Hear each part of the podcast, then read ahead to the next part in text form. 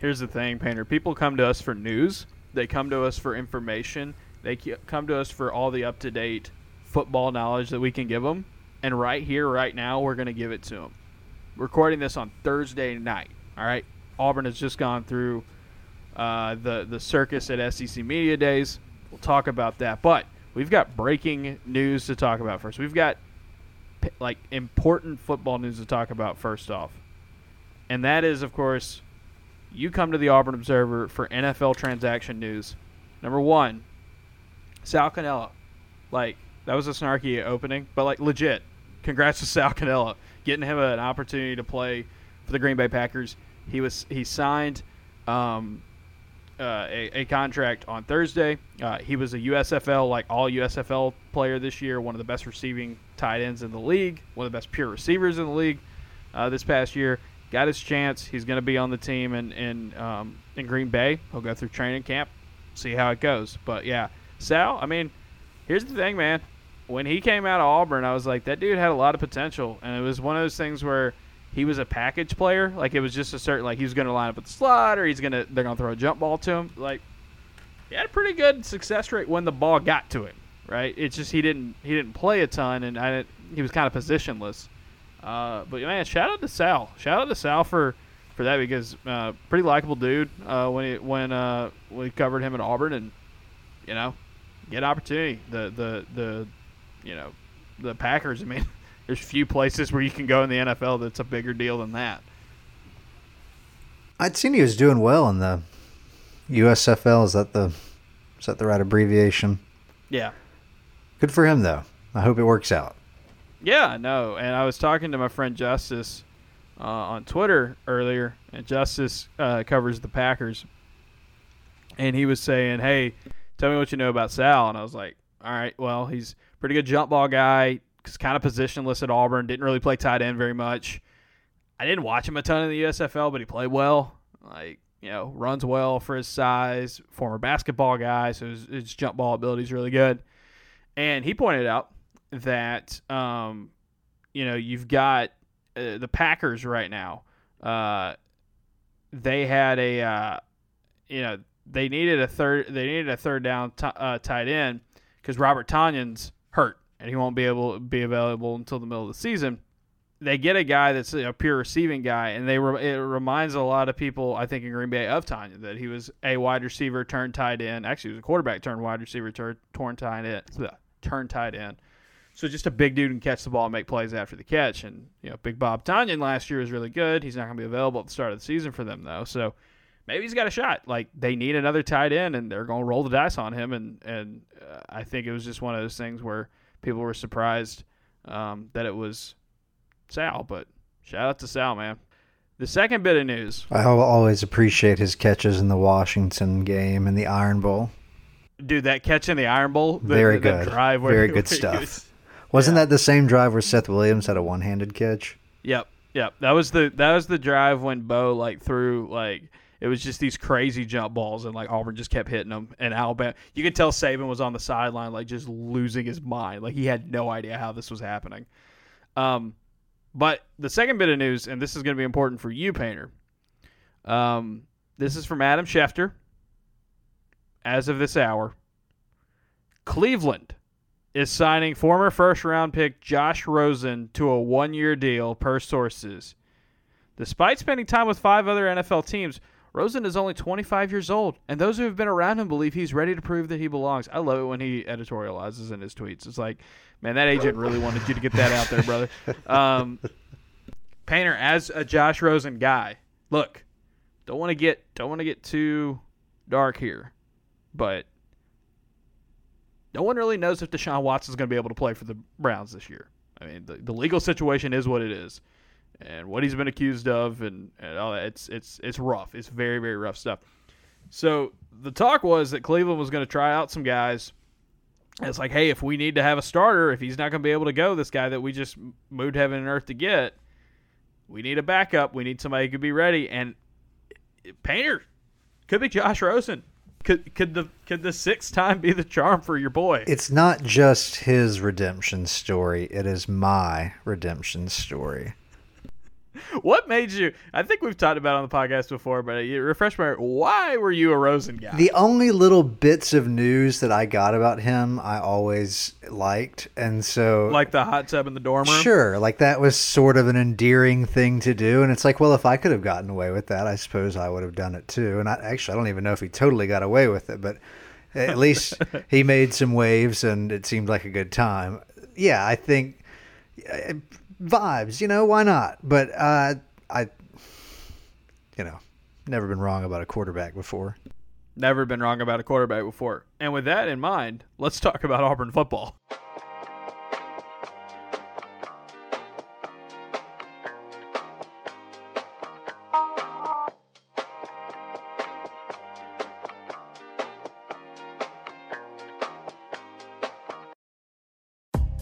It's the Auburn Observer podcast. Justin Ferguson coming to you uh, from a very old hotel in downtown Atlanta. Painter Sharpless is in parts unknown. Hello, Painter. Hello. This is our S E C Media Days recap edition. We're recording this on Thursday night. Auburn had just gone uh, through the ringer here at Media Days. Uh, Brian Harsin, Tank Bigsby, Derek Hall, John Samuel Shanker all spending time in front of the media, going through the circus. Um... And we're here to talk about it. We're going to talk about what we learned, what we heard, what we saw, and uh, what it all kind of means moving forward. All right, let's get let's get some big bit of business out of the way here first, some news, and not the fact that Josh Rosen's going to the going to Cleveland, um, although that is very important.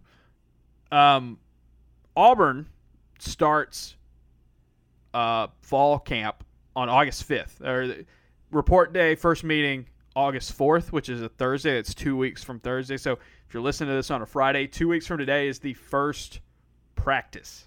All right. Um, so that's it. That's that. Our off season has come down to a sliver at this point. Um, newsy stuff from that, besides the, the announced date, Keontae Scott, the junior college cornerback, uh, number one JUCO corner in the country, number two overall JUCO recruit by the, by the composite this past year. He has, he, he hasn't arrived at Auburn yet. He's the last one to arrive in the summer. Um, he is supposed to be here next week. Here is in Auburn, not here is in Atlanta. He's supposed to be in Auburn next week. Um, according to Brian Harsin, had to take care of some uh, academic stuff. It's often the case sometimes with uh, with with with junior college players. Um, they expect him to contribute. He uh, Harsin said, you know, we got to get him ready and get him in the rotation. He's going to be behind. He's doing work on his own. He's trying to keep up with install, but it's just different when you're not here. But they expect him to play because he's a really good junior college corner, and Auburn needs more depth at corner. So Keontae Scott is supposed, supposed to be here next week, and then Auburn will have a full roster. That roster is supposed to be healthy. Um, Harsin said that uh, he talked to a team trainer recently, and it seems like everybody's going to have a clean bill of health. Now, when they go full contact, guys might be banged up a little bit. They might be limited in a, in a capacity. He mentioned Craig McDonald, the Iowa State transfer safety, uh, had a little bit of an ankle issue, so he might not be like, you know, all the way out, um, you know, for, for fall camp, but they expect him to participate. This is big on the offensive line. We'll talk about that in a second. But if you remember correctly from the A-Day game, Auburn had most of their offensive line not available. Nick Brahms, Austin Troxel, Keiondre Jones, Brandon Council either missed all of the spring or a good chunk of it. They all should be back and ready to go in the fall. It's really good news. We'll talk about the offensive line later. Um, Anders Carlson, the bookstore, back to closer to one hundred percent. They do seem, though, Harsin did seem, though, that if they have to turn to Alex McPherson in this season to play a role, as, as Carlson comes back from his injury, the nation's number one kicker is going to be ready. Seems to have good reviews coming out of him from uh, – summer workouts. So I think that's all the newsy stuff. Uh, okay, one more. Uh, quarterback. Auburn, uh, Harsin didn't commit to like a timeline for a starting quarterback. I think he said a couple different things. Um, this is from when he talked to us uh, in the local media privately, which is always one of my favorite things each year because you get you get kind of the nitty-gritty stuff, the kind of stuff that you guys like like to know more than like the, you know, radio guy from Arkansas being like, well, what do you think about Texas, like, you know, uh, just the, you know, and that's the thing. It's like, that's what this is for, you know. Media Days is for, for people to get all that info and all that all those interviews. We get to talk to Brian Harsin and these guys a lot more frequently, obviously. So, uh, but Harsin said, in talking to us, they don't have a strict timeline, but it sounds like when fall camp switches from when you go from general practicing to let's prepare for a game, they want to have a starter ready by then. We might not know who the starter is. He might not announce it. He also left the door open that multiple guys could contribute, which looks really interesting, and that's something I want to kind of dig into more as we get throughout August. Um, but ten days out, thereabouts, you might hear that Auburn has a new starter before Versa game, uh, whether it is Zach Calzada or T J Finley or Robbie Ashford or Holden Garner. All those guys are getting equal reps in practice. All right, I think that's all the newsy stuff here. Panner, you. So I was... I'll say this. I was not in the room when Brian Harsin... I went back and watched it, read the transcript. I was not in the room when Brian Harsin did his main speech. It was in the main room, the thing you see on T V. Um, the reason for that is that we had just talked to him for half an hour, and I wanted to talk to the players and get like the the room that we were in early on, that Derek Hall and, and Tank Bigsby are in early on, is really good, like... a lot of one-on-one, quite, not quite one-on-one, but a lot of direct questions. You can ask a lot of questions if you hang out in that room, uh, just because of the way it's set up. Uh, our buddy Dan Peck like lived in there all week for for, for the E S P N station in town, and like I st- I sat in there to work a few times, and like there would be Texas A and M players, uh, Tennessee players, and like Dan would ask most of the questions because he was like back there just kept, all right, here we go, let's get, keep it going. So. I did not hear or see Harsin live, but I went back later and watched it. Um, when we when we got on this call, Painter, to start recording, um, one of the first things you said to me was like, uh, "You got to give Harsin props for like he wasn't he, he didn't do what we thought he was going to do at Media Days this year. No filibustering. I think he took the smart tact of just going out and acknowledging the." Awkward part, which he even called uncomfortable. Yeah, and, and I think it's the thing where it's like, and I would hear if I was in this situation with him, you can focus, and he has, on the rumors and the personal attacks and all the nastiness that came out of, of that. And yet that that was what spiraled out of control. That's what got this heat into like a raging fire. It's how stuff got out. It's how it spread. It's how it got really nasty. Um, but it's like, I think the context of like the, the inquiry and, and the, and the investigation and all that, of like people leaving, coordinators leaving, players leaving, complaints there, like that context still exists. Right. And they didn't find anything in the investigation to get rid of him. And as he said, like it didn't work. That's like one of the key lines of the, of the day was like, y'all didn't think I was going to be here. And they tried to get me out of here and it didn't work. And like, I'll say this about him, you know, whether you like Brian Harsin or not, whether you think he's going to succeed or not, whether you, um, you know, whether you're a sunshine pumper or you're very, very pessimistic about the upcoming season, either wherever you fall on the spectrum, I think you have to admit, dude, dude ain't making excuses and dude ain't running from it, man. Like he's just like, and I think there was part of that in the whole thing with the Mexico situation during the during the standoff, where it was like he felt he stood his ground because he could have easily just said, you know what, this ain't working. They're out to get me. Bye. Yeah, I'll go somewhere else, or y'all pay me, right? You know, we'll settle. We'll get out. Nope. He's still here. He's still the coach. And like he said, there were a good bit of people in that room on Thursday who didn't think he would be there, and there's a bunch of people who were in that room on Thursday and a bunch of people who were watching and listening that don't think he'll be in Nashville next year for Media Days. It'd be so nice if he was name-checking people. Yeah, if he just got up there and it was like, it's like, all right, call him, call him S A. And, uh, yeah, no, he, he uh, it, I guess that was the thing is, like, I was very... You know, I, I don't get impressed with, like, Media Days performances because people are like, who won Media Days? And I was like, you're right in a column. Um, so, like, I don't get it. But, like, I, I will say, though, like, the fact that he was forthcoming about it, it's this attitude, though, that's kind of throughout Auburn. When you hear about uh, Tank Bigsby, uh, when you hear from Tank Bigsby and you hear from Derek Hall and you hear from John Samuel Shanker um, today, there's a message, there's an attitude that's like, hey, y'all don't believe in us. Y'all think we're going to suck. Um, I think Tank Bigsby even said it's like, it's hard to be at Auburn, right? You know, people people are hating on you. And, you know, you got to be tough to get through here. I think that's I think that's the, the vibe that the whole team's kind of got right now. And look, if you're gonna make it work, it's gonna have to be this way. I think like you're gonna have the, by the time you're listening to this, maybe they've already known where they were picked in, in the league. I wrote something about it earlier this week. It's probably gonna be pretty low because the narrative around Auburn is, oh, this is gonna go bad. This is gonna go bad.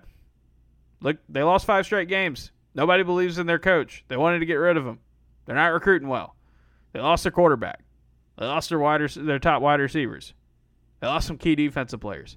The schedule's brutal.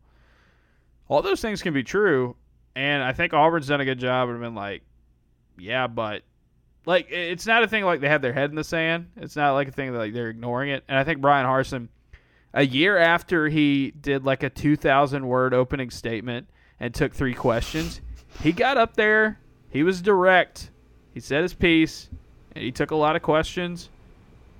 And, like, I mean, I, I, that, I didn't expect that. I didn't expect that from him, and I think that's, uh, you know, it's better than the alternative. I think fans appreciate that. I think some fans appreciate that. Uh, and, like, look, man, like, the some of you didn't think I would be here line is an all-timer, as well as if you want... If you want more information on this, Google it. Like that's that's an incredible thing to tell a bunch of people in the media. Like that's that's such a good line. I love it. He did Not his too. part. Yeah, he did, he did his part. I would say just acknowledging it, best and, thing and you I, could do. And I was talking, and I want to know how you feel about this. I was talking to some people at Media Days, some people around Auburn, some people not affiliated with Auburn at all or cover it. We were talking about Auburn. We were talking about kind of the situation they found itself in. And I think when you heard throughout Media Days on Thursday about, hey, the attitude of the team's different. Hey, I trust Jeff Schmedding. I think Jeff Schmedding's like one of the smartest guys, you know, in, in football. And he's, you know, we, we go back. He's our dude. We, you know, we brought in some transfers. We brought in some guys. We brought back some guys that we think fit our culture and our, and our system. Um, There's no, there's not going to be any excuses at the end of this.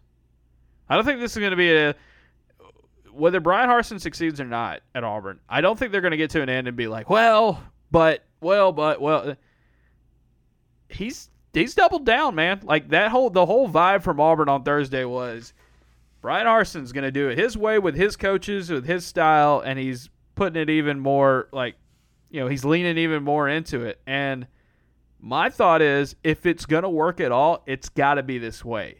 Because the whole handcuffing thing, or you need to do this or this and this, I, this ain't go, it ain't going to work with this dude, man. Like, that's just, that's just not who he is. It's He's, he's uh, uh, uh Derek Hall kept saying, calling him a disciplinarian today. It's like, yeah, I think it's just like, he, he has his way of doing things. That was one of the things Derek said. Like, he has his way of doing things. It's like, let's roll with it or not. Brian Harsin doesn't seem like a big cheat day guy for like, you know, you give yourself one cheat day a week. I don't know if yeah. I don't know if he's really into those. No, More I don't. Of I don't. Consistency guy. Well, I don't think you can be a cheat day, cheat day guy and still work out with the team and run stadium stats with them. Which I know, like Marcus Freeman, the Notre Dame coach, got a lot of attention for that uh, this week. It's like, yeah, Harsin's one of those guys who does that too. And uh, Derek Hall told a story that.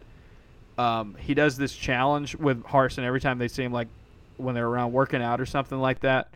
Uh, they'll they'll plank against each other, and they'll go they'll go head to head.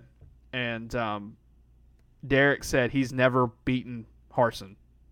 This man's an all S E C edge edge rusher. This dude's hmm. incredibly physical. Core strength, like, very important to the coach. And it, and his forty-something-year-old coach is just like, yep. I'd love to share some biscuits and gravy with, with Brother Harsin. When was the last time you think Brian Harsin had a carb? thinking of the line from Step Brothers now. Yeah. No, it's just, again, I, I think that's the whole thing, though. It's like there's not there's not going to be any excuses, right?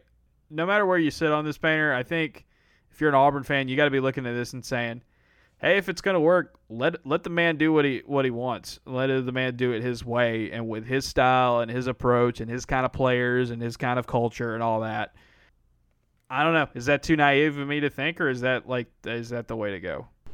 I don't know why it would be naive. I don't know what else he could have said today. I mean, he's not going to go out there and harp on all the, the bad things, but I think by not completely ignoring it and simply acknowledging it, it was a good move.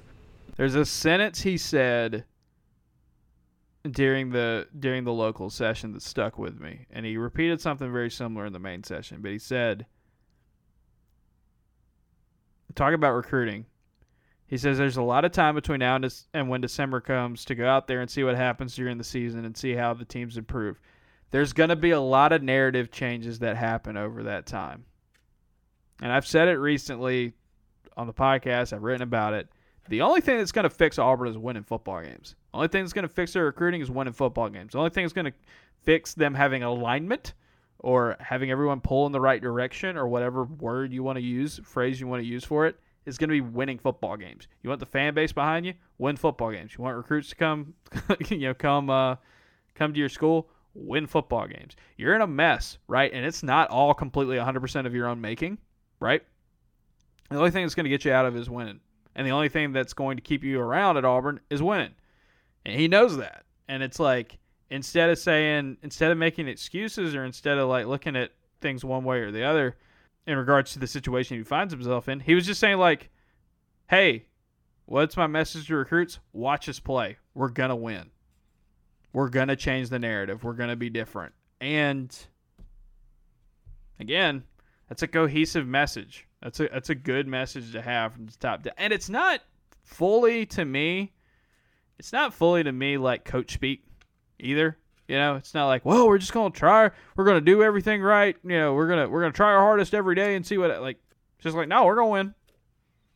And I guess if if they don't, well, I mean, you've already got all the problems that you have right now, right? Like, no one's gonna be sitting around thinking like, well, what if this happened or what if this happened? It's Yeah, the, the, the what happened earlier this year took the knees out of, out of them, but we were talking about winning for this year, twenty twenty-two. You can talk about recruiting. You can talk about the, the effects on the future. You can talk about all that.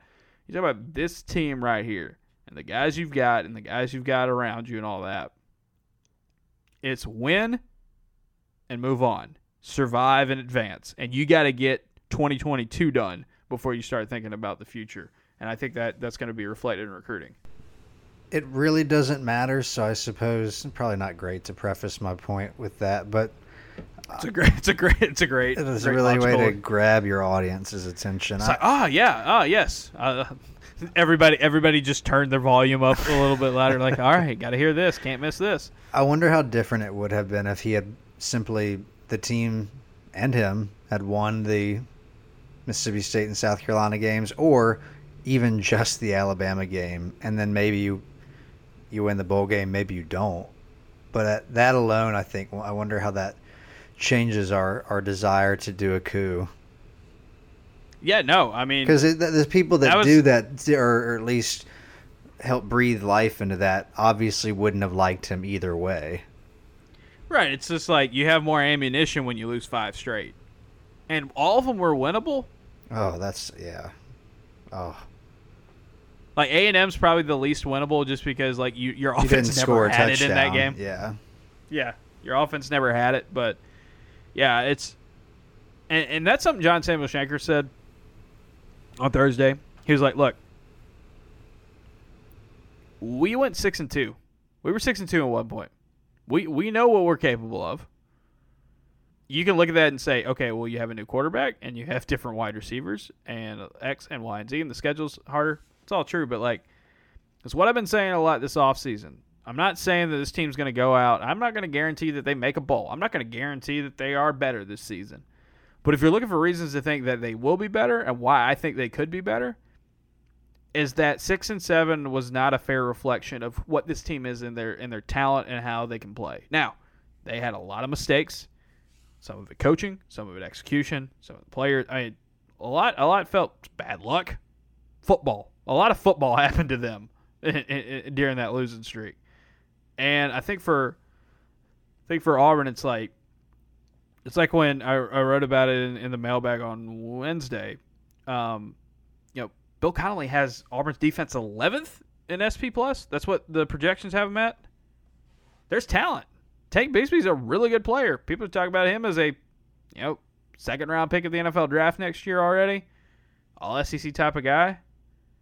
They're talking about running the ball and getting back to kind of that classic style. And it's like, if it's going to work, if it's going to happen, it needs to kind of be this way. And yet you can't sit there and say, there's no way, there's no way it's going to work.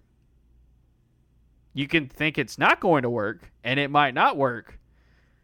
But if you watch them play last season, I don't know how you can say definitively that there's no way it's going to work, because they, they beat some decent teams and then they fell apart. And some of that was the quarterback situation. Some of that was play calling. Some of that was coaching. Some of that was game management. Some of that was, uh, you know, issues that have been with Auburn in their roster for a while. A lot of that kind of came, came came together. But I, I do know. understand the scorn that people have for recruiting, because it really hasn't oh, been it hasn't been good yet. And I understand people being negative, right? Like I've said it here, and I've been trying to been trying to be pretty. Um, public with it is like, look, man, like I would prefer you, the Auburn fan, be optimistic right now, because optimistic means you're going to read and listen to my stuff more, right? It's better for business if you're optimistic. But if you are pessimistic about the season, I one hundred percent get it. This could go poorly. Like all it takes, all it takes to me is like, if they don't get the quarterback situation right, and like that offense isn't marginally better, it, it could get, it could get sideways really quickly. Right. Um, but, but I would say there, there's reasons to point to optimism. I'm not saying that they're definitely going to happen. And it's, it can be stuff like the close games that they had and how one possession game records usually flip the year after, like just kind of normal analytics stuff. Then it's stuff like I wrote about earlier in the week where it's like, yeah, when Auburn, when people don't think Auburn's going to be any good, they usually are better than expected. That's Auburn. So I just I, I guess that's just kind of a long-winded way of saying, like, I get it if you're negative. I get it if you're down in the mouth about this team. I get it if you don't think this is going to work. Yeah, there's a lot of things going against it. I think this team, mentally, culturally, all that, I think they're in a better position than they were last season, because I think everything in the program is a lot more aligned than it was last year. Now, is that going to translate to wins and losses? I don't know. I don't know, because the roster is what the roster is, and you're going to have to face some juggernauts in recruiting this year, and you're not a juggernaut. I don't know. Like you said, though, Banner, like if you want to be negative about recruiting, yeah, man. I think the four guys Auburn has committed are really good, and I think they're just a few commitments away from turning some things around, but, like, the run they're on right now is not very good. They got they got Jeremiah Cobb. They got, uh, they got um, Carmelo English.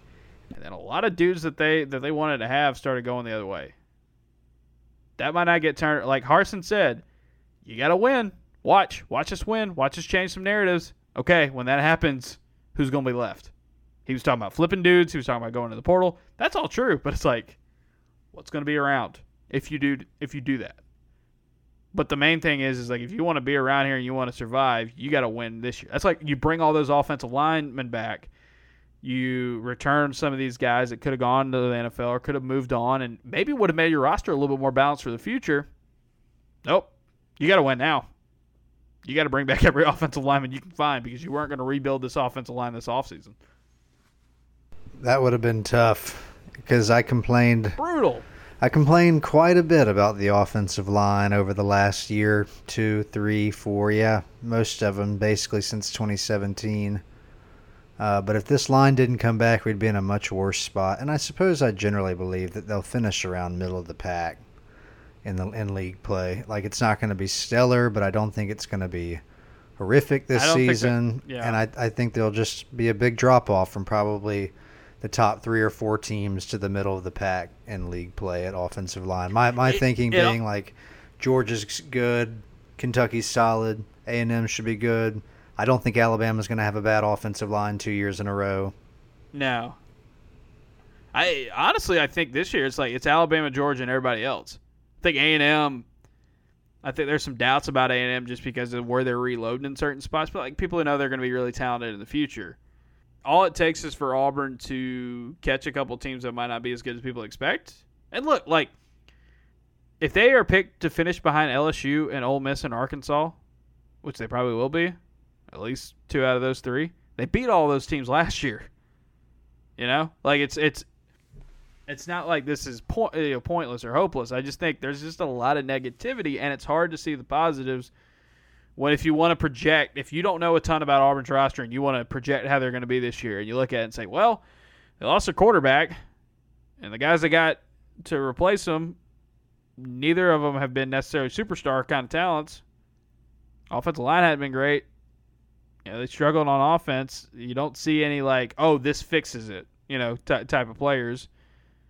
Defense should be solid, but moves. You know, it's you flip through the Athlon and you and you start looking at the Phil Steele and you break down certain spots. It's yeah, there's not a whole lot of reasons on the surface to really be excited about Auburn. Got to dig in a little bit though and say, okay, if things break their way, this will be happening. And and it's not like we haven't seen this movie before from Auburn football. It's not like we haven't seen them just be like, okay, well, people thought we were going to be terrible. Look at this. Or people thought we were going to be mediocre. Look at this. I don't know. Yeah, uh, I think. And again, could... and again, I want to be. I, again, I want to be very, very clear. I want to be very clear about this. Is like, I'm not saying I'm not in the business of predictions. I'm not saying if they're going to do it or not. I think my whole thing is just like, I don't know. I kind of get kind of maybe not irritated, but I just kind of get. Uh, I kind of get tired of all the like, oh, this is definitely like gonna one hundred percent gonna crash and burn, you know? Because it's like I just, I think this, I think this roster is more talented than that, and that's just my personal opinion. And I think. Stuff like having five games, home games in a row to start the season, it, it can break a little bit better than people expect. Most importantly, I don't know what's going on with the Mississippi schools. This is totally anecdotal, but no one. I continue to see Mississippi schools seemingly celebrating Auburn's apparent demise, and I cannot stress enough that I am confused by any sort of animosity that lingers between Auburn and the Mississippi schools. One, we are not the same, and two, they're not really rivalries. No, they're not. And again, this is like a small subsect of like a curated timeline for me. So maybe maybe Twitter just knows what to put in my face, but it it is confusing to me when I I'm, Arkansas I get, because it's like you guys are just hostile towards everyone, regardless yes. of what any sort of statistical analysis would reveal about the, you know, pecking order and where you stand in it within league play and, and the S E C. But I don't know. The Mississippi thing is, is a curious thing for me to monitor. The Mississippi situation. Yeah. No, it's it's the Mississippi situation. It's like Lane Kiffin continues to be like, hey, we'll bring in every transfer on planet Earth. It's like, well, what happens when that stops? He's like, I'll probably be somewhere else. Is anyone out there listening right now experiencing this phenomenon? Is this only me? Please let me know Please if you are know. also yeah. having people. Are, are you apparently seeing others attempt to throw strays your way? I don't. Mm-hmm. I don't know. At Paint Sharpless, if you if you've experienced the Mississippi phenomenon, um, yeah, and it's like they go to both of those Mississippi schools this year. Neither of those places are, like, crazy tough to win at. I know Starkville's got the Cowbells, and Auburn doesn't have, the like, the most sparkling recent track record there, but it's not impossible. Um, you know, you tripped over your own self over and over and over and over and over and over again. Do you think that they will employ year. the same schematic, uh, the same strategy in this game as they did in that one? Or do you think there might be some I think tweaks? Auburn's, I think Auburn's secondary I think Auburn's secondary has done some tweaking, and I think there's some guys that were a part of that that are no longer a part of the t- the team. It's Very just like, odd. Hey. It was, yeah, there was some stuff in there where I was just like, I don't know what's happening here. This is so bizarre. Um, but you talked about the offensive line. Let's talk about the offensive line. They're going to be healthy, which is good. Um there seems to be like seven dudes who could start this year. Um, you know, Nick Brahms is probably your lock at center. You would feel like Keiondre Jones and Brandon Council are going to be your guys at guard, although there's some movability with Council. At tackle, you've got Austin Troxel, Killian Zyre, and Brent Coffey and Alec Jackson. There's going to be dudes who have started games before for Auburn who won't be starters this year, at least to start the season. That flexibility and that depth is going to be important. Can this Auburn offensive line make it work? Because we've said on this program before, there is a ceiling to how good this offensive line is going to be because recruiting-wise, not a ton of talent there. Not a ton of talent. Not a ton of talent from, from the past on there. Um, offensive line's one of those, like, tough, you develop them at different rates, and, you know, the diamonds in the rough happen all the time. There's a ton of offensive linemen in the N F L that played at tiny schools or were barely recruited. Um, but, you know. There's also a lot of Alabama linemen in the N F L, and you can imagine what happened and it's also like, when and they it's came also out like of if, school. It's also like if you look at the Malzahn era, the best Auburn offensive line, uh, best Auburn offenses were the offensive lines that were really good. They had the Greg Robinsons and the Braden Smiths and the Alex Cozans and the Reese Dismukes. What did all those guys have in common? They were really good recruits. Now, Nick Brahms and Austin Troxel, you know, a long time ago, were really good recruits coming out of high school. They were they were blue chip guys. Keiondre Jones was. Um, there's just not a ton of them, and so there might be a ceiling, but if we're to believe that experience matters a ton and continuity matters a ton, everybody's back except for Broderius Ham and Tayshawn Manning. You can shuffle. There's guys who have starting experience to fill in behind them. Um, and, you know, Brian Harsin talked about Will Friend, and he said, I think Will Friend's doing a really good job because the narrative when we came in was about how the offensive line was in trouble. It was a mess. And they seem to believe having the same offensive line coach and the same system and the same players for a second year should take a step forward. And it's like, I'm at the point now where it's like, and if it doesn't, it's like, man, that, that this this crew just didn't have it. Like it just it, it just didn't work, because I don't know what else you would w- want from an offensive line for twenty twenty-two for Auburn except for three guys that were really good blue chips that transferred in. It's like, well, that's not happening. No one's doing that. Like no one's pulling that. Um, I'm going to be interested in that line battle. Really, I, I think the interior seems pretty set. Those tackle spots are going to be up for grabs. There are guys who were here in the spring. There were guys that were all the way healthy in the spring. There were guys that weren't. It's like, how does that all kind of shake out? And, and and could there be somebody other than those seven like veterans that breaks through? Like, that is that even possible at this point? I wouldn't rule it out. I wouldn't rule it out at all. I think Auburn's got to figure out the best combination that works. It doesn't matter who comes up with it and what it looks like. It's just that it's just got to work. Yeah. Can they sustain any injuries too? Like, do they end up having a solid group that's derailed by a single injury? Because you're probably going to have one. Yeah. Well, you know, you don't want to. You don't want to pick on the. You don't want to pick on these guys, and I'm not calling them, you know, injury prone or cursed or anything like. But like, Brandon Council and Austin Troxel have been hurt a good bit in the, their careers. It just happens, man. Like it's. Guess what? They're very large humans pushing against very large humans, and a lot of chaos happens, and you get hurt doing that. Like, they're the ones that ram their heads against each other every single play. And so, what do you do? What do you do with that? So, I, I, I'm I'm interested to see what this Auburn offensive line looks like. Again, I, I'm in believe-it-when-I-see-it mode with them. And if you think that's kind of like the make-or-break unit for the team this year, Harsin said something interesting on Thursday. He was like, you want motivation? Like, your motivation enough is, look, look behind you. You got Tank Bigsby and you got Jarquez Hunter. Block for those guys. They're really, really good. Like, don't make them look bad. And there were times last year where Auburn's offensive line made them look bad, because there were some games where Tank played and, like, he was not a factor much at all. And this wasn't even like, you got to keep running him. It was like, nah, his, his yards per carry was terrible in some games against good opponents, and his short yardage stuff was not very good. And Jarquez Hunter disappeared after September in terms of his big playability. So, can it all come together? Auburn's pass protection wasn't their issue last season. Didn't give up a ton of sacks. Some of that was t- it was uh, was was Bo Nix's ability to scramble. They, you know, they were top. I think they were top four or five in pressure rate allowed in the league. Like they, they did a good job in that aspect. They just got to run the ball, especially when you've doubled down so much and said, "We're getting back to classic Auburn football. We're going to do what Auburn's known known for doing. We're going to build this thing around the running game." It's like, all right, make it happen. We'll see how much continuity matters because, again, twenty twenty-three, what that offensive line looks like and what the future is is like, yeah, that's that's anybody's guess. And it could get rough because of years of failure to recruit at a high level on the offensive line and failure to develop. But, like I said earlier, you got to get there first if you're this coaching staff. So you go all in on all these seniors.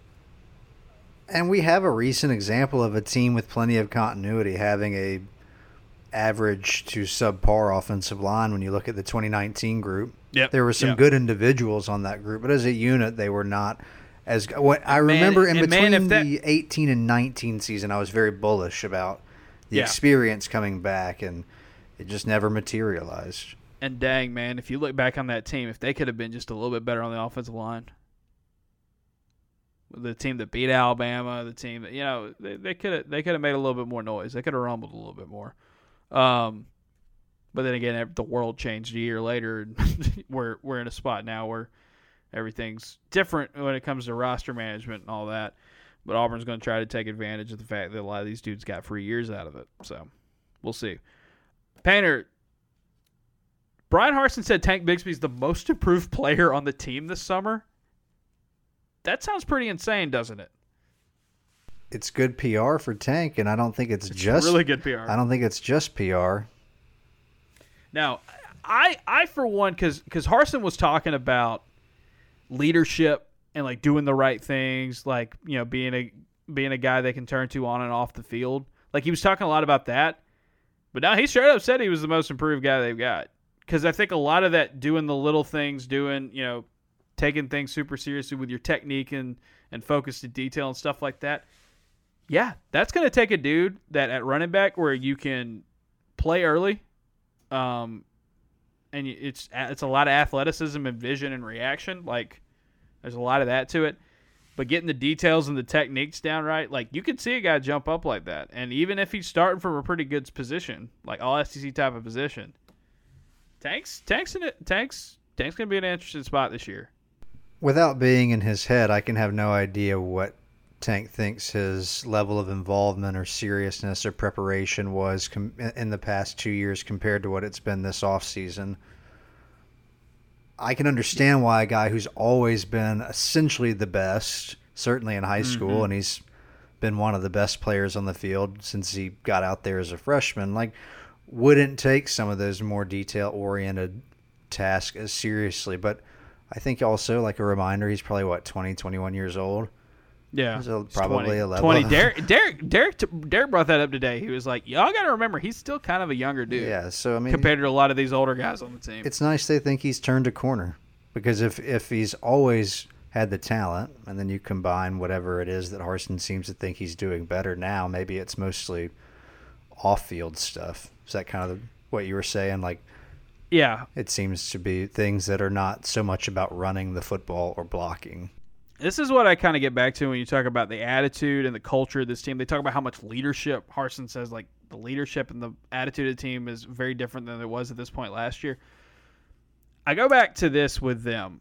You know, when he talks about the leadership and the attitude and all that being different for this team, Auburn had so many guys go in the transfer portal this year, right? Several assistants leave, coordinators. It's really tumultuous time. And there's some guys like J J Pegues that are going to be at S E C schools. Bo Nix going to a place like Oregon. There's some dudes that liked Auburn and liked being at Auburn, but felt like their be- better spot was going to be somewhere else. It would have been very easy to leave, right?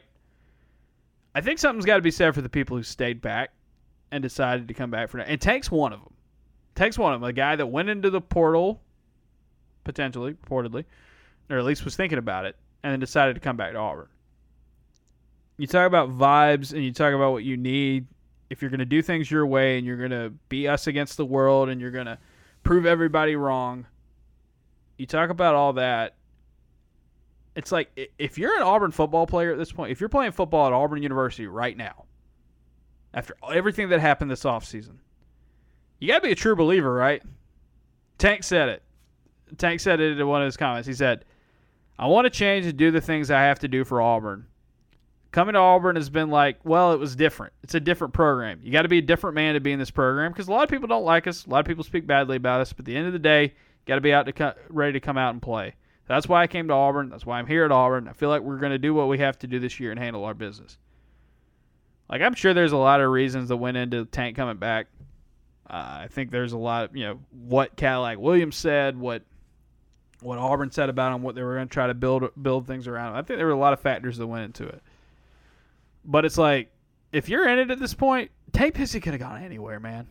Tank Bigsby could have been like Jahmyr Gibbs and just been like, I'm going to go play at a really good school and be awesome and then go to the N F L. And that's it. The fact that he's still here, like, that, I think that speaks volumes, and I'm very interested to see what a better, like a more improved, little detail, attention to detail kind of Tank Bigsby looks like. Because when he's on and the blocking's right in front of him, I think personally, it's just me, he's one of Auburn's best running backs since his position coach in Cadillac Williams. Like I, Trey Mason, Cameron Patway, Kerryon Johnson, obviously great seasons, great Cameron Artis-Payne. Great seasons, great teams, great players.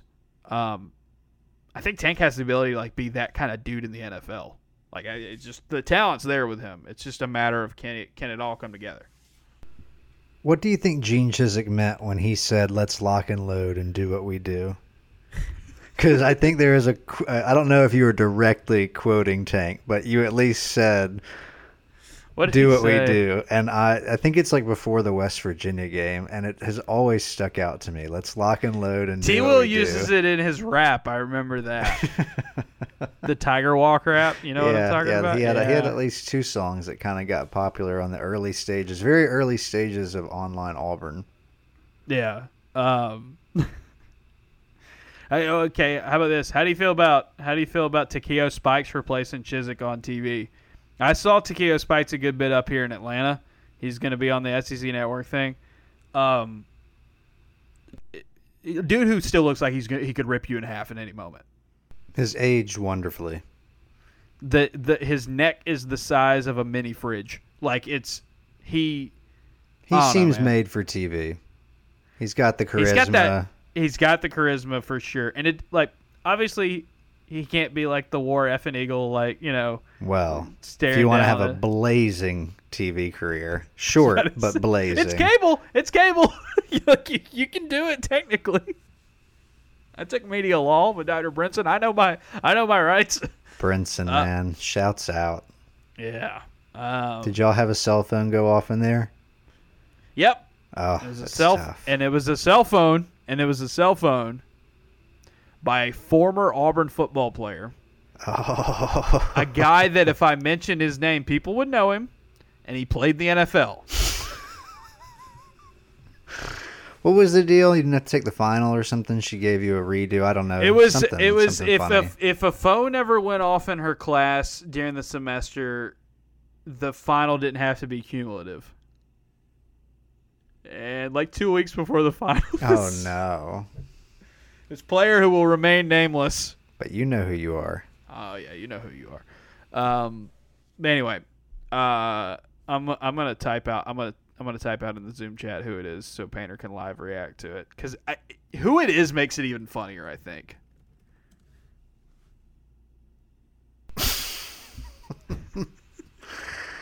uh, Does it not fit though? He would have been unfazed by it.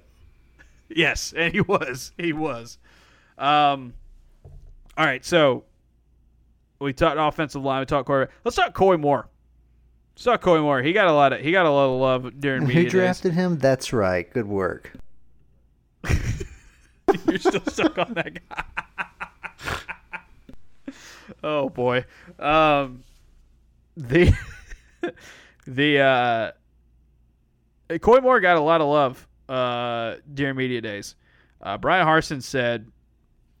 I told a story about how his first practice with the team, first, you know, kind of summer workout they were doing, they were out on the field, and he took a little inside slant and he housed it. And everybody was like, whoa, whoa, that guy, that guy's got it. All right, he can move. Um, heard a lot about him as a leader. Uh, Shanker talked very highly of him. It's just he kind of was the guy a lot of people were talking about from Auburn on Media Days. Interesting case. As I wrote in the in the newsletter on Thursday, he only caught twenty-seven passes in two years at L S U. Now, he didn't play a full year last year. Um, don't think he has a touchdown to his name yet. He might. Uh, but uh, here's the here's the thing there with him. I was like, well, how's this guy who has not been, you know, a huge factor at wide receiver in the past, how is he coming in and like become like, oh, that's a dude who can give give us help right now? Because it kind of seemed like a wild card, kind of seemed like a lottery ticket.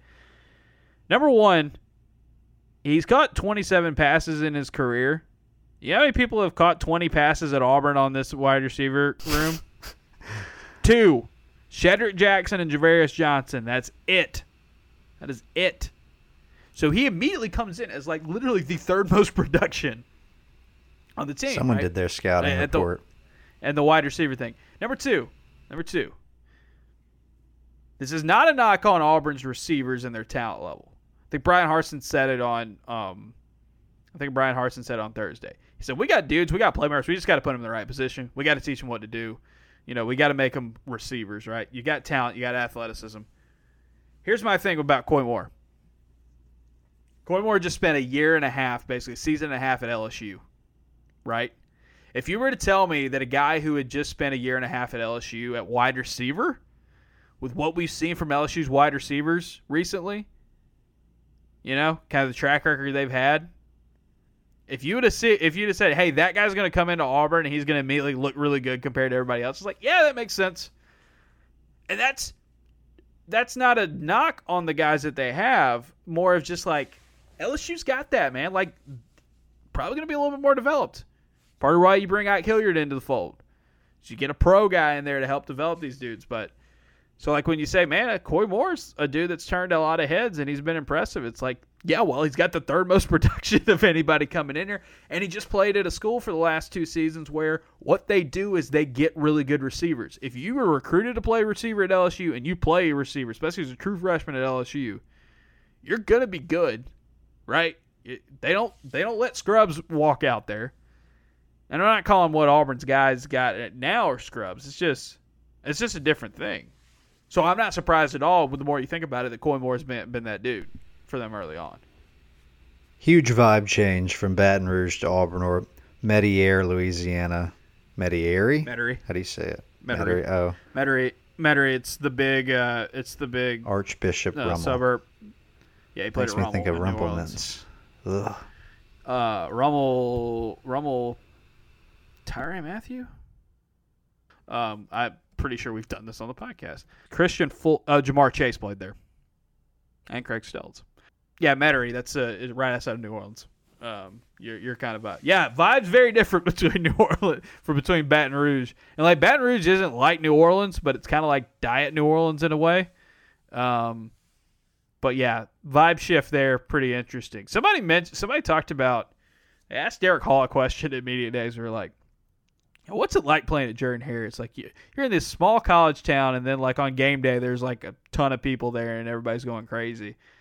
It's like, it's a big shift. Like Auburn, we t- Auburn's growing like crazy, and everybody's mad about all the downtown development and you know all that stuff. Uh, Auburn's growing like crazy, but Baton Rouge is just like, it's a city. It's like a like a large city, you know, compared compared to Auburn. So yeah, the vibes are very different. Food's very different too, though. Like I'll ride for I'll ride for some places in Auburn, obviously, since I live there. There's some good places to eat. Baton Rouge, though. Eh. I wonder what coach on the Auburn staff can eat the most. So. Right off the top, I'm going with one of the line yeah. coaches, right? I don't know, Brad, Brad Bedell, and tight end's basically the line. Brad Bedell's big. That old was my, dude. yeah. I don't I don't want to be mean. I'm just saying, you know, offensive linemen yeah. got to do what they got to do, baby. Colorado, go Buffs. Absolutely. I've been saying um, it for years. Go Buffs.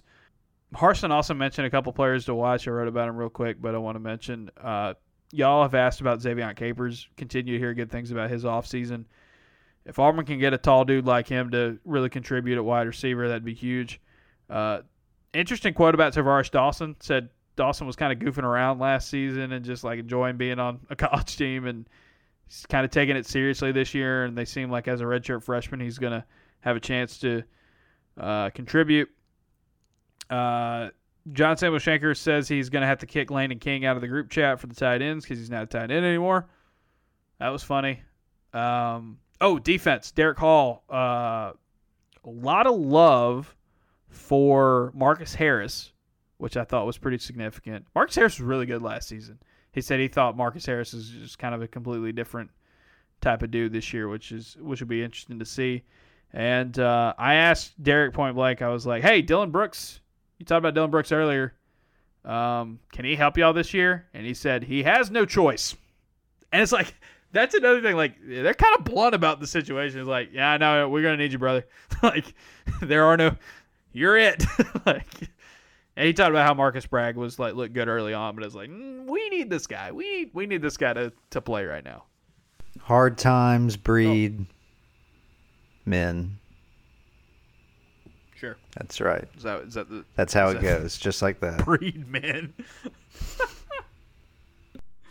Oh man. Um, yeah. So I I think that's it from kind of all the stuff that I have off the top of the dome here. With when it comes to S E C Media Days, um, there'll be more stuff. Obviously, we've got we've got a week or, and some change to go before fall camp. We'll have some more coverage, obviously, um, and some more. Uh, some more stories and podcasts and stuff, talk about it, lining up some guests oh, yes. here in, in the future, at least one more. We got one more big one we're hoping to have, one that I think will be popular with those of you who listen to this podcast. Um, so looking forward to that. Another another one of our friends uh, who covers college football uh, outside Auburn. But um, I don't know. Anything else you want to add here, Painter, about the about the because we got a couple more things I want to talk about before we go. But Media Days. Just the vibes, the attitude, the style. It's like I, I get the, the main message I got kind of top down was we're still standing. This is our team. This is our style. This is our coaching staff. This is our players. Everybody's bought in. We don't care if you believe in us or not. This is how it's going to be. We're moving. We're moving forward. And um, you know, it's better. It's better than making excuses, and it's better than being fractured and fragmented, which I think this team, especially during the losing streak, dealt with last season. Are you excited to get back into the football audio? Yes. Um, oh, what do we call that? God, the yes. press conference room? What's the actual name for that? Is it just the, an auditorium? The auditorium, yeah. I can't remember whose name is on it. Doing right now, some riffing but, with uh, the lads before before yes, they get always, there. Always had a little bit of that. Had a little bit of that in Atlanta. Always good. Always, always good. Good time. Um, Do you miss Marcelo? Yeah, I feel like you guys had a had a good back and forth usually. Yeah. You know, I hate it. I, I didn't get here until Wednesday. Marcelo went up to A C C Media Days. I, I wanted to run into him. Um, it's good. Like, Media Days, we can talk about the utility of it and kind of how advantageous it is for a local person. But, like, it's good to see folks that you don't see every year. Or, or all the time, I should say. You see them every year at this thing, so... It'll be good. Uh, I'm interested to see what, what fall camp brings. Um, I'm looking forward to covering actual football again. Uh, that'll be fun. Also, Painter, coming up soon, we got actual basketball to to, to talk right. about. That's right. Bruce is making moves. Enrique. It is my favorite thing that he has ever done. That includes the Final Four run. The uh, Israel tour. The fact that the fact that the fact that's okay. It's just, that I think right we're going to see more of this now. Bruce is going to popularize this. Like, there's not a lot going on at that time yeah. of the year. I know that it's not like nationally people are going to be watching it, but if you don't have anything else to do, you're associated with the S E C. You might be bored. You might flip it on. It's some good pub. Yeah. No, it's like you want to watch us play right now. You want us to keep the vibes going. You want us to. Yeah. It's the only other team that's ever done this in the S E C is Kentucky. I think Kansas may have streamed their, their overseas games before, but having it on cable, having it on the S E C network is pretty significant. Uh, in case you missed that, Auburn is playing, uh, going to Israel. That is coming up on July thirty-first. The tour goes from July thirty-first to August tenth. So the inaugural uh, Birthright for College Basketball Tour. They hope that, the, like, Auburn can only go on these once every four years, can go on these overseas tours. What Pearl is hoping that they do is that this becomes a thing that happens uh, annually, that college basketball teams go over there. It's happened a little bit in the past, but uh, Auburn's the first one to do it in a while. Basketball in Israel is pretty good. Um, it is a kind of a growing presence in um, it's got a, it's, it's a growing presence presence in European basketball um, with things like their domestic league and Euro League, uh, Eurobasket coming up, FIBA FIBA World Cup.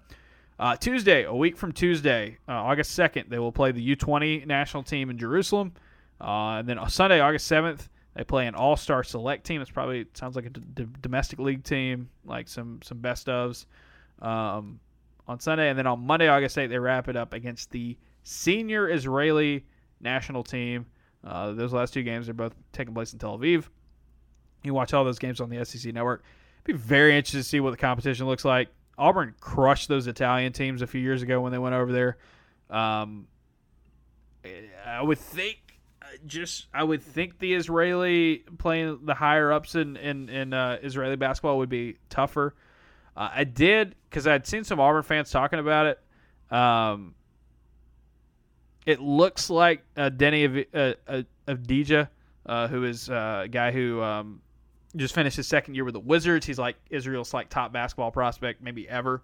Um, plays for the Wizards. Doesn't look like he's going to be able to play, or he's going to come over to play for that. They're trying to save him for Eurobasket in September, but this is a team of guys that play all over Europe and um, are in the midst. That's the other thing too. It's like they're in the midst. That national team is in the midst of trying to qualify for the FIBA World Cup. They're in the midst of qualifying for Eurobasket. Um, it, it's going to be interesting to see what, what all that comes together. The U twenties and the selects are obviously I think will be a step down, but that that showdown against the national team should be fun, um, especially for guys like Auburn, where I think. Most of the guys, if not all the guys that play for Auburn, you would think on this roster have professional basketball aspirations. Like a lot of them, N B A, G League, but you know, even for some guys who aren't necessarily, you know, star players, maybe play in Europe. Uh, Bryce Brown just signed a deal. He's he's going. He's following in the footsteps of the great Kenny Gabriel and playing in Turkey. He's uh, with Besiktas now. And uh, in in in Turkey, so shout out to Bryce for signing that deal. Um, if you can shoot and you have pretty good athleticism, uh, American basketball players can make a lot of good money uh, playing in Europe. So I'm interested to see what that looks like. And again, the branding opportunity for Bruce Pearl is just off the charts, off the charts. And Auburn will only be able to do this once every four years, but they want to kind of make this a thing uh, when it comes to uh, playing in Israel and also. Um, You know, it's going to be good publicity. Explain the, the once sure. every four years again. Yeah, so the N C double A has a rule that you can go to, you can have an overseas tour. Um, you can play preseason games overseas. They allow a foreign trip if you raise enough money for it. So I think Auburn, you know, this was raised by, um, you know, scholarship like boosters, uh, donors uh, helped them pull this off. Um, you can only go once every four years because the N C double A has that rule. Like, hey, if you stay all four years of college, we'll let you go. That's kind of the thing. That's kind of the trade-off you make. Um, they don't like letting you do it every year. It's I'm sure there's a lot of red tape and all that involved there. But, yeah, Auburn is uh, Auburn's going to be going and playing in Israel here very soon. And uh, S E C Network, we'll get to watch the games. We'll get – I mean, shoot, I mean, well, I'm going to write observations from it. I'm going to treat it like I'm going to treat it like it's basketball, like, you know, full, full-blown basketball games for Auburn. So, uh Painter, when you watch this basketball team, what are you most looking forward to about, about this crew? Because it's a, it's an interesting roster, especially in the wake of Jabari and Walker leaving. The guards, we found out just how important they are. I mean, no, we didn't find out. We knew that. But it was a glaring example of how important guard play is. And I certainly... Can another year of experience right, help I them I certainly out? Think the pieces around them are as good as... You can hope if you're a team that expects to be a top three, four team in the league, compete for a title. But what sort of step forward right. do you get out of your guards? Because I think the roster's obviously wildly talented. Is this out? Is it, we've heard a lot about Alan Flanagan and Jalen Williams heading into this year. Is this gonna, you know, is this gonna be the start of the show for them? You get to see some Yohan Traore, obviously, Jani Broome, Chance Westry. You know, you get to see some of the newcomers, but I, I'm with you. It's just how much different do these guards look? And then some of the veterans that we expect Auburn to kind of carry some of the load that you lo- lost from your two great one-and-done All-Americans. You know, what what does that look like? And, again, you're not playing scrubs. You're not playing like a D three team. You're not uh, you're not playing a that's the other thing. You're not playing a team. You're not playing a team that's getting started either. Like you're you're playing dudes that are at this point in the middle of qualifying or just come off of their like you're playing professional basketball players uh, in a league. Most of those guys play in a league that are that that are that is pretty good. Um, so interesting interesting to see there. Uh, what Auburn's going to turn into, and we'll have coverage of that, and I'm sure we'll talk more about that moving forward. And um, also, one more thing before we head out, uh, some more basketball news. Uh, Maddox Jeffries, uh, after being a graduate assistant for two years for a manager, uh, his four years as an undergraduate, he's a longtime figure around the program, very well liked among the staff and the players. Uh, has been promoted. He's got a new job. He's going to be the assistant uh, director of operations for Auburn men's basketball. Um, a guy that, uh, like I said, uh, has been a good piece of what Auburn has done these last few years. Um, obviously, loves the program and loves uh, you know being on Pearl's staff. And good to see that Auburn's Auburn's in a position where they can just add another support staff member, which I think is a good sign of the investment in the program. And, uh, yeah, always good to see. Always good to see like a, you know, like a manager, you know, spent spent four years, you know, grinded for the program, then a graduate assistant, and how tough those jobs are. And I'm sure he had opportunities to go coach elsewhere, and Auburn's going to keep him in-house. So very, very good move there. So I think that will do it for this podcast. If you are listening to this uh, on Thursday or Friday or Saturday or whatnot, uh, if you're a subscriber, thank you for subscribing uh, to The Observer. Since we're recording this at the end of the week, uh, we will not have a new podcast over the weekend. Instead, we're going to unlock this to the free folks uh, over the weekend. We also are going to unlock uh, the uh, draft episode that we did a couple weeks ago. So you get two for the price of one. For those of you who are subscribers, don't worry, we'll try to make it up for you, make it up to you at some point. But thank you for subscribing.